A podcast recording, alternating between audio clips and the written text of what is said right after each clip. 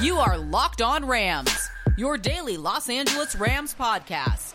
Part of the Locked On Podcast Network. Your team every day. Rams Nation, what is going on? It's your boy, as always, Sosa Kremenjas, a fantasy analyst at Pro Football Focus and your host of the Locked On Rams podcast, your number one daily podcast covering the Los Angeles Rams. Welcome to a fresh week, a new week, to your Monday edition of this Locked On Rams pod. We got a fresh episode for you guys, a fresh week. It's going to be an interesting one, and the NFL season is officially over with the Tampa Bay Buccaneers beating the Kansas City Chiefs last night in the Super Bowl. I believe the score was 31 to 9. I don't even recall seeing the end to be quite honest. And wouldn't you know, Tom Brady, another Super Bowl ring.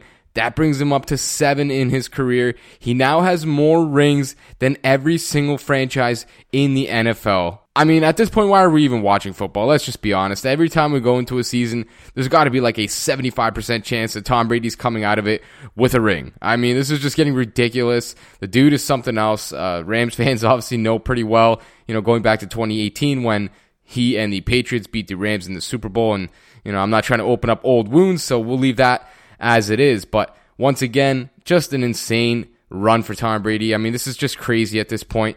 Uh, shout out to the Tampa Bay Buccaneers because they absolutely dominated the Chiefs. This was a pretty boring Super Bowl, to be quite honest with you. Uh, you know, you expected the Chiefs to come in and score a lot of points as well as the Buccaneers, but ultimately it was pretty much one sided.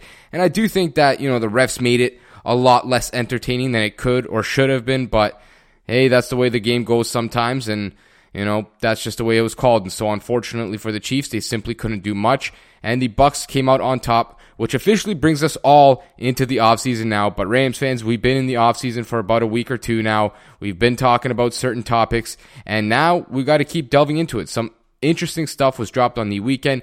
The NFL handed out their awards for every player award and coach award throughout the season on Saturday night prior to the Super Bowl, like they always do. And one of our guys, defensive tackle Aaron Donald, brought home some hardware. It should hardly be a surprise at this point. This guy is the best player in football. I don't care what anyone says, that is no bias involved. He is the best player in football. He's not the most important player. Quarterbacks are always going to be far more important than defensive tackles are. But Aaron Donald won his third Defensive Player of the Year award. That brings him up to three, like I just said, and that makes him the third player in NFL history with three DPOY awards. Only JJ Watt and Lawrence Taylor, ironically enough, two pass rushers as well, are the other two players to ever win this award three times. And what's crazy about it is that Aaron Donald's only 30 years old. He's got an opportunity you know, depending on how long he wants to play this game, if that's another three years, another five years, another seven years, who knows how long he's going to be able to last or how long he wants to play. But uh, with that being said, you know, this is a guy who could win his fourth Defensive Player of the Year award at some point, maybe even next season. He's still as dominant as he's ever been. I don't think he's slowed down in any aspect of his game. You look at his ability to rush the passer, I mean, it's second to none. According to Pro Football Focus, he had 98 total pressures this season. The next closest player was, surprise, surprise, a guy who just won a Super Bowl ring in Shaq Barrett, the edge rusher of the Tampa Bay Buccaneers. He had 76, and after him was Steelers edge TJ Watt with 73. And that was the discussion of the weekend between Steelers fans and Rams fans and JJ Watt as well as Jalen Ramsey. Everyone defending their own guys. Steelers fans claiming that TJ Watt should have taken home the award, and obviously Rams fans claiming that Aaron Donald was the rightful award winner. And I tend to lean with the latter. I think Aaron Donald is the best player in the league, never mind defensive player. You know, you look at the numbers in terms of the total pressures, according to Pro Football Focus. Aaron Donald had 25 more than TJ Watt did last season. He had a better win percentage as a pass rusher. He had a better pressure percentage as a pass rusher and a better pass rushing productivity. And not only that, but he played on the best defense in the NFL, the number one ranked defense, and he was the number one slash most important piece of that defense. Everything revolved around number 99. And I think when you look at his accolades, his individual performance last season, and then the team performance of the Rams defense as well, I think you got to give it to him. And, you know, it makes sense to me. I think he's just the best player in the league. Whether the statistics match up, whether or not, you know, he had the most sacks, which he didn't. TJ Watt actually had 15 sacks this season, whereas Aaron Donald only had 13 and a half. But again, Aaron Donald had significantly more pressures, one on more of his pass rushing attempts, and is the better player on tape. He's a guy who's getting double, triple, quadruple teamed way more. I mean, way more than any other player, than the player that's next in terms of the second closest player.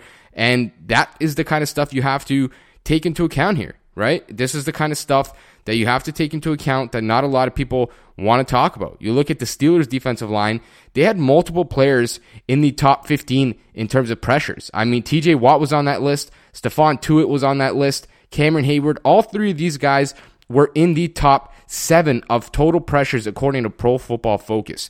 As you can imagine, that's going to make a guy like Watt's job a lot easier. He's got stars all around him, and that doesn't even include fellow edge rusher Bud Dupree, who I believe tore his ACL at some point last season. If it wasn't a torn ACL, my mistake, but he did miss the remainder of the season, and it was a major, major chunk of the season because of a season ending injury.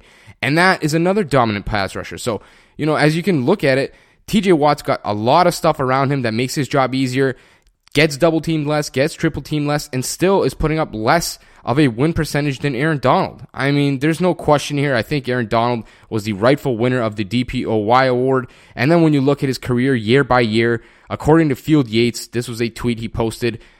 It's just honestly crazy when you think about it. 2014 Pro Bowl, Defensive Rookie of the Year. 2015 Pro Bowl, First Team All Pro. 2016 Pro Bowl, First Team All Pro. 2017 Pro Bowl, First Team All Pro, DPOY. 2018 Pro Bowl, First Team All Pro, DPOY. 2019 Pro Bowl, First Team All Pro, 2020 Pro Bowl, First Team All Pro, DPOY. There's one thing left that this man needs to get. I think we all know what that is the elusive Super Bowl ring slash championship Lombardi trophy. The Rams nearly did it in 2018. This is a guy who has cemented his legacy already as one of the greatest defensive players to ever play this game. Maybe top five, maybe the best defensive lineman ever. And, you know, I know it's early to say that. He's only 30. He's still probably got a lot of years left in him, maybe five. And, you know, we should probably reserve our judgment for that. But this is a guy who's going to be a shoe in first ballot Hall of Famer, one of the greatest ever. There's only one thing left that needs to be acquired to top it all off, and that is the elusive Super Bowl ring, which I hope the Rams can give him at some point throughout the next couple of years to end out his career. In the next segment, I want to dive into a new segment that we're going to run every Monday for the foreseeable future, and we're going to call it the Mock Draft Monday. I'm going to share a mock draft simulation that I created from the PFF Mock Draft Simulator and break down each pick that I had in that draft. And then to top it all off, we're going to bid our farewell to Jared Goff and show our appreciation for his tenure with the franchise. And while we've got you, come connect with us on Twitter for all the coverage you need on the Los Angeles Rams. You can find me at QB's MVP, and you can find the page at Locked On Rams. BetOnline is the fastest and easiest way to bet on all your sports action. Football might be over, but the NBA, college basketball, and the NHL are in full swing. And BetOnline even covers awards, TV shows, and reality TV. Real-time updated odds and props on almost anything you can imagine. BetOnline has you covered for all the news, scores, and odds. It's the best way to place your bets, and it's free to sign up. Head to the website or use your mobile device to sign up today and receive a 50% welcome bonus on your first deposit. BetOnline, your online sportsbook experts. That's betonline.ag. Get more of the sports news you need in less time with our new Locked On Today podcast. Peter Bukowski hosts Locked On Today, a daily podcast breaking down the biggest stories with analysis from our local experts. Start your day with all the sports news you need in under 20 minutes. Subscribe to Locked On Today wherever you get podcasts. Welcome back to the second segment of this Monday edition of the Locked On Rams pod. I always appreciate you guys for sticking around with me, and I did mention before the break that we're going to introduce a new segment in this segment here. It's called Mock Draft Monday, and while I'm going to start it out with the mock drafts that I actually conjure up using the PFF Mock Draft Simulator, maybe down the line, maybe in a few weeks when things start to get stale and I start to run out of new names to pick, and obviously I don't want to keep picking the same guys and same guys at the same positions and things, I can ask you guys to start sending me in some mock drafts and you know we can kind of go through them together and I can start to grade the things that you guys are sending me just to keep things fresh and you know give you guys an opportunity to kind of be more interactive with the pod and not only that but give me some new names to actually watch and analyze and things of that nature. So Right now, we're going to go through the mock draft that I came up with, and I used, like I said, PFF's mock draft simulator. Now, I didn't trade down. I didn't actually trade any picks. I didn't move up or trade down. I simply used what the Rams have in terms of their draft picks, which is six total picks, no first round pick, obviously, two third round picks, and no fourth round pick. So we're going to begin with pick 57, and I decided to take center Landon Dickerson from Alabama. You know, I think the Rams are going to have a big hole at that spot with Austin Blythe hitting free agency. I think the Rams would be wise to start to go younger in that direction in terms of getting a young guy who they can plug in and kind of just leave in there for five, seven, eight, ten years and not really worry about the position. Now, Dickerson is a guy who's coming off a torn ACL, which is obviously an issue. I don't know if he's going to be ready necessarily for the first start of the first game in his rookie season due to that ACL injury, but it sounds like he could be. And he is by far one of the most dominant offensive linemen in this class. He's large, he's powerful, he can move well. Uh, this is a guy who can combo block, he can work his way to the second level, locate linebackers, and seal them off. Um, this is a guy who I think would be a huge get for the Rams. Now, he probably wouldn't be available at 57 if it wasn't for the torn ACL, and he still might not be. But, you know, if he is, I think that would be a shoe in a turn in the card and run it up, so to speak, kind of pick. Uh, this is a guy who you could plug in, forget about the position for a long time. He's a very cerebral player. You could see him at the Senior Bowl running around with the coaches and coaching guys up. Uh, he was there. Obviously, he couldn't play with the torn ACL and couldn't practice, but you know, this is a guy who we have a lot of tape on. He's played a lot of different positions, and I'm very impressed by him. So I decided to go with Dickerson at that spot, and I think he would be a home run pick. Now, the next two picks, both third round picks, I went with Quincy Roche at the next pick, which is 101, the edge rusher out of Miami, and Tutu Atwell, the wide receiver out of Louisville at 103.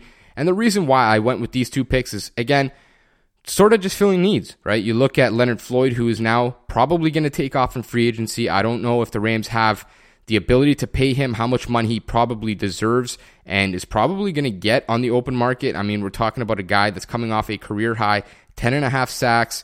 He's one of the best run defending edges and so forth. And, you know, he might be looking for that payday similar to like a Dante Fowler got last season going out of, you know, the Ram system and into free agency and then signing a deal with the Atlanta Falcons where he got 15 million per year. So I wouldn't be surprised if a similar thing happens to Leonard Floyd in this free agency period. But, you know, there are a lot of free agent edges coming up in this class. There are some really, really talented and good names, which could ultimately drive Leonard Floyd's price down because he now has to compete with like seven to nine very, very quality edges, guys that I would probably prefer over Floyd. And so, you know, that could ultimately force him to maybe take a one year cheap flyer kind of deal or, you know, ultimately just find his way back to the team. I don't know for sure. But again, that's why I went with Roche. I think he's a talented guy. You know, he was at the Senior Bowl. He looked very good as a pass rusher. And I think that he's a guy that, you know, you don't have to rely on to start right out of the gate. You do have a couple of guys in Ogbonnia Okoronkwo and potentially Terrell Lewis taking another step forward in his development. Uh, and guys like that where, you know, you can bring Roche along a little bit slowly at that spot and you don't have to rely on him right out of the gate. I do think he could be an immediate threat as a pass rusher, not necessarily a 10 sack guy, but I do think he would bring some pass rushing juice to that room. And at the end of the day, the edge position is a very important one.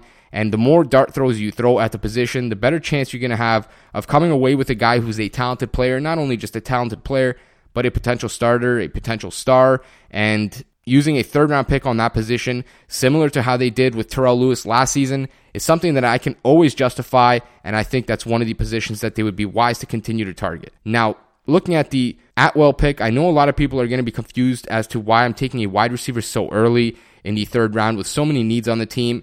And I totally get it. You know, it is early for a receiver, for a guy who's probably going to be the wide receiver four. But Atwell is just a different kind of guy. I mean, this is a smaller receiver. He's like 170 pounds at best, you know, soaking wet.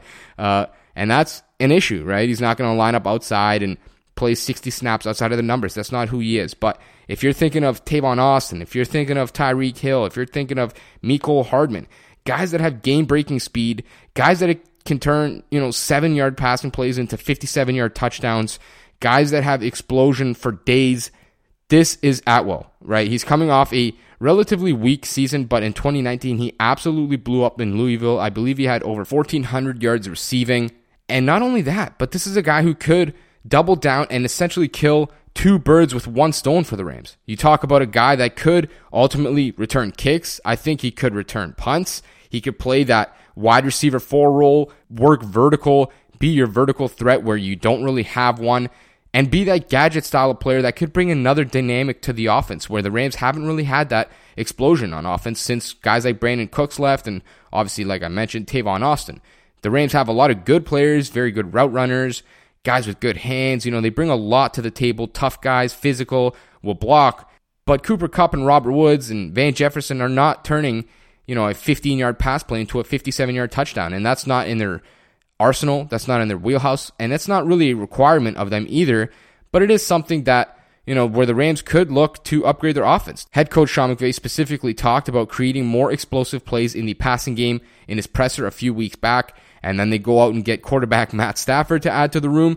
And Stafford is a guy that wants to push that thing vertical. He wants big plays. He's always going to look for the big play first before settling down for a check down option. And I think he could really make some magic with that well. And that's why I think the Rams could very well surprise people when it comes to that receiver position. I wouldn't be shocked if they find one, you know, in the third round or if they do some maneuvering, which they always do. At some point, they're going to trade. I just thought it would be simplistic to not really include that right now. That's something we can obviously do a little bit down the line.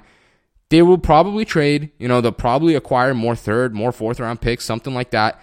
And with one of those picks, I wouldn't be shocked at all to see them go draft a receiver. I think this class is very deep, and they could very well come away with a potential starter in the third or in the fourth rounds. Looking at the last three picks, because I'm running out of time here, we're going to stick them all together here. In the fifth round, I went with Ade Ogundeji, the edge slash D tackle out of Notre Dame. And in the sixth round, I went with tight end Tre' McKitty out of Georgia. And the seventh round, Richard LeCounte, the safety out of Georgia. Two out of the three of these guys went to the Senior Bowl in Ogundeji and McKitty. And I'm very familiar with their performances there. Ogundeji is a guy who's a bit of a tweener between the defensive tackle and edge spots. I think he's probably better at that D tackle spot. You know, he's a little bit explosive. He's got very, very long arms, 35 inch arms. Uh, he's powerful. He can reset the line of scrimmage. And I think he would add a lot to that room in terms of the pass rushing potential. McKitty is a guy who was literally uncoverable at the Senior Bowl. I mean, he was making so many one handed catches for a tight end. You look at the Rams probably losing Gerald Everett in this free agency period, and they don't necessarily need a tight end. They did draft Brycen Hopkins in the fourth round last year, but, you know, you got to restock that position. I think McKitty is a guy who's great value at this spot. And LeCounte is more of a special team kind of a guy. The safety out of Georgia, the last pick of the draft. I think the Rams could look to restock that position with John Johnson potentially on the way out in this free agency period. Talking about guys on their way out, I want to touch on quarterback Jared Goff and show him some love in this final segment and kind of break down his tenure with the Rams, which I believe was a very successful tenure for both the Rams and Jared Goff. And make sure to check back on Tuesday when we continue our offseason coverage of the Los Angeles Rams. The fitness industry is incredibly confusing and oversaturated with BS. I'd like to think that my word holds a lot of weight as I've lost 155 pounds over the last 27 months. With that being the case, I've been on the lookout for the perfect protein bar and have finally found the Built Bar. You guys should honestly check them out. They're super delicious. The texture of the bars are great. They taste very good. They've got 18 different flavors. You can really never get bored of these. I'm telling you, there are so many different flavors and they taste great.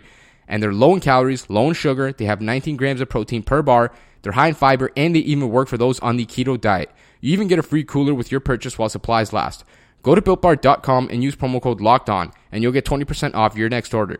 Use promo code locked on for 20% off at builtbar.com. This Super Bowl was one of the more boring Super Bowls to be quite honest with you with a final score of 31 to 9 for the Tampa Bay Buccaneers over the Kansas City Chiefs. The Locked On Podcast Network has your Super Bowl recap covered from every angle. After this podcast, listen to Locked On Today for the biggest storylines, Peacock and Williamson for the X's and O's, and check out Locked On Chiefs and Bucks for their in-depth local expertise. Welcome back to the final segment of this Monday edition of the Locked On Pod. I mentioned to you guys before the break that I wanted to show some love to the departing quarterback, the former franchise quarterback, Jared Goff of the Los Angeles Rams, who is now the Detroit Lions starting quarterback, presumably. He's joining former front office members Brad Holmes, Ray Agnew, and former Rams cornerbacks coach Aubrey Pleasant in Detroit. They're starting to build their own little Rams program over there, which is a little funny, but shout out to them because they're clearly smart. They went after a organization with a history of success, specifically in the last four, five seasons, a team that obviously knows what they're doing, and they started to poach a lot of talent from the Rams. So good on them. That's wise. I think those guys are really going to help turn that program around. Now, one big piece of that obviously is Jared Goff. I don't think anyone really expected anything to unravel this quickly. You know, I mentioned it multiple times. I thought the Rams were going to move on from Goff. It made a lot of sense to. But I just want to show him some love because this is a guy who the Rams drafted in the first round in the first overall slot selection in 2016 after trading up with the Tennessee Titans. The Rams gave up a lot to go get him.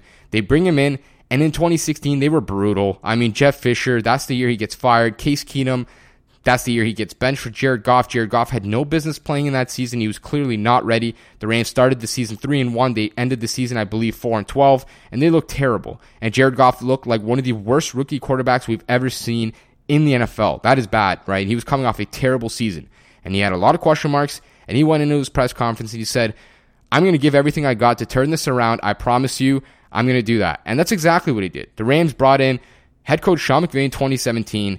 Les Snead remains and ever since then, Jared Goff has had the second most wins of any quarterback in the NFL, trailing only the great, yep, number seven, Tom Brady, the guy who won the Super Bowl last night. That is a great feat. Now you look at, you know, Jared Goff's space and where he's etched in Rams history, and he's a guy who's definitely going to be etched in Rams history. He went to an NFC championship game in foreign territory in one of the loudest stadiums and came out of that game with a win. And that was solely on him. And that two minute warning in New Orleans in the fourth quarter he put together an insanely crazy drive to drive down the field, get Greg Zuerlein on the field, get him in field goal range, kicks it, scores it, and that's that, right? The Rams go to the Super Bowl. Now, unfortunately, they couldn't win, but he's the guy who brought them there. The Rams win a lot of games under Jared Goff. You look at his passing yards, 18,171 passing yards. That's fourth in the history of the Rams franchise. He has 42 career wins. That ranks third, well, tied for third, I should say, with Norm Van Brocklin for the most wins from any quarterback in Rams history. You look at the passing touchdowns, 107 from Jared Goff. That's the fifth most in franchise history. And when you look at the interceptions, unfortunately for Goff, he was 11th, but that's lower than guys like Kurt Warner, Marc Bulger, Vince Ferragamo, Roman Gabriel, Jim Everett, Norm Van Brocklin, all these guys who had more interceptions. So shout out to Jared Goff for his time with the Rams. He won a lot of games. His time was successful with the team. It's unfortunate, obviously, that it comes to an end like this. You know, you want to see that storybook ending, a guy who can last a decade, collect rings, and walk out, you know, on the sunset, as they say, but it wasn't that way. And it doesn't always have to be that way. But Jared Goff's tenure should not be looked at as a failure with the Rams. They won a ton of games. He notched a ton of production with the team. They went to the playoffs in three out of the four seasons where he started the majority of the games in these seasons. They won a bunch of playoff games. They won an NFC championship game. They went to a Super Bowl. They arguably could have got back to another at some point. I think if, you know, he sticks around for a while, they could eventually have built a team to get back, I think. But, you know, things got stale. Sean McVay didn't really want to waste any time, and I can absolutely respect that, and I agree. I think it was the right decision the time is ticking on everyone's jobs in the NFL. The moment you get promoted, the moment you get a starting job, the moment you become a head coach, your time is ticking. And that's the way you got to look at it. And when you look at guys like Aaron Donald, who's 30 years old now, you look at guys like Andrew Whitworth, who every season is now considering retirement. All these guys are getting up there in age. They want their opportunity to go back to a Super Bowl, to win a Super Bowl. And I think Matthew Stafford increases their chances greatly. And I do think that it was the right decision. And ultimately, I agree with the Rams for making it. But at the same time, you know, we don't got to put Jared Goff down. I think we should show him his love. And as they say, you know, give somebody their flowers while they can smell them. I think that applies here. And Jared Goff, thank you for your time with the Rams. You had a lot of success. We had a lot of fun watching you. And the Rams were a great team under you for the majority of your career with the team. Best of luck in Detroit. I hope you do well. And, you know, I'm going to be watching you from this side of it all. That is all we got for you guys today. Make sure to keep checking back with the Locked On Rams podcast for your off-season Rams coverage. And while we've got you, make sure to come connect with us on Twitter. You can find me at QB's MVP, and you can find the page at Locked On Rams. Please subscribe or follow to get our latest episodes, content, breaking news, and a whole lot more.